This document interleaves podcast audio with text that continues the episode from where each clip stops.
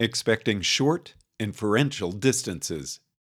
Homo sapiens' environment of evolutionary adaptedness, also known as EEA, or ancestral environment, consisted of hunter gatherer bands of at most 200 people with no writing. All inherited knowledge was passed down by speech and memory. In a world like that, all background knowledge is universal knowledge. All information not strictly private is public, period. In the ancestral environment, you were unlikely to end up more than one inferential step away from anyone else. When you discover a new oasis, you don't have to explain to your fellow tribe members what an oasis is, or why it's a good idea to drink water, or how to walk. Only you know where the oasis lies. This is private knowledge, but everyone has the background to understand your description of the oasis, the concepts needed to think about water. This is universal knowledge. When you explain things in an ancestral environment, you almost never have to explain your concepts. At most, you have to explain one new concept, not two or more simultaneously. In the ancestral environment, there were no abstract disciplines with vast bodies of carefully gathered evidence generalized into elegant theories transmitted by written books whose conclusions are a hundred inferential steps removed from universally shared background premises. In the ancestral environment, anyone who says something with no obvious support is a liar or an idiot. You're not likely to think, hey, maybe this person has well supported background knowledge that no one in my band has even heard of. Because it was a reliable invariant of the ancestral environment that this didn't happen. Conversely, if you say something blatantly obvious and the other person doesn't see it, they're the idiot or they're being deliberately obstinate to annoy you. And to top it off, if someone says something with no obvious support and expects you to believe it, acting all indignant when you don't, then they must be crazy.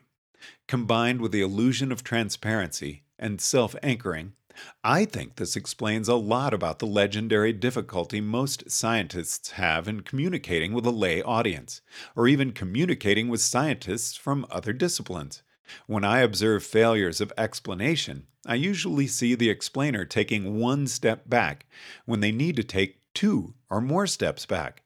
Or listeners assume that things should be visible in one step when they take two or more steps to explain. Both sides act as if they expect very short inferential distances from universal knowledge to any new knowledge. A biologist speaking to a physicist can justify evolution by saying it is the simplest explanation. But not everyone on Earth has been inculcated with that legendary history of science, from Newton to Einstein, which invests the phrase simplest explanation with its awesome import, a word of power, spoken at the birth of theories and carved on their tombstones. To someone else, but it's the simplest explanation, may sound like an interesting but hardly knockdown argument. It doesn't feel like all that powerful a tool for comprehending office politics or fixing a broken car. Obviously, the biologist is infatuated with their own ideas, too arrogant to be open to alternative explanations which sound just as plausible. If it sounds plausible to me, it should sound plausible to any sane member of my band. And from the biologist's perspective, they can understand how evolution might sound a little odd at first. But when someone rejects evolution, even after the biologist explains that it's the simplest explanation, well, it's clear that non scientists are just idiots and there's no point in talking to them. A clear argument has to lay out an inferential pathway starting from what the audience already knows or accepts. If you don't recurse far enough, you're just talking to yourself. If at any point you make a statement without obvious justification and arguments you've previously supported, the audience just thinks you're a crazed ideologue. This also happens when you allow yourself to be seen visibly attaching greater weight to an argument than is justified in the eyes of the audience at that time.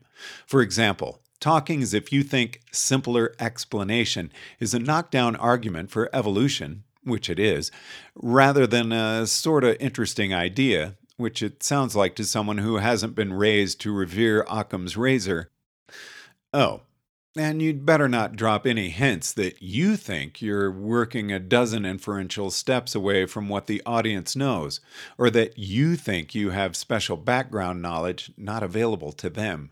The audience doesn't know anything about an evolutionary psychological argument for a cognitive bias to underestimate inferential distances leading to traffic jams in communication. They'll just think you're condescending.